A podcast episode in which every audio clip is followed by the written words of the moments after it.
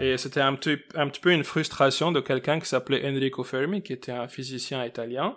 Il était avec ses collègues, ils étaient en train de parler de la vie extraterrestre, de trucs comme ça. C'était un petit peu le moment de euh, de sci-fi à Hollywood et tout. Et Enrico, il a dit mais merde, où sont tous ces aliens là, fafanculo Est-ce que vous pensez qu'il y a plus de chiffres réels entre 1 et 2 ou de chiffres naturels? Ah ouais, l'échelle de Kardashian, ça se mesure en quoi? En couleur? Non. Ça se mesure, en, en centimètres cubes de silicone. Oh, oh my god, ok.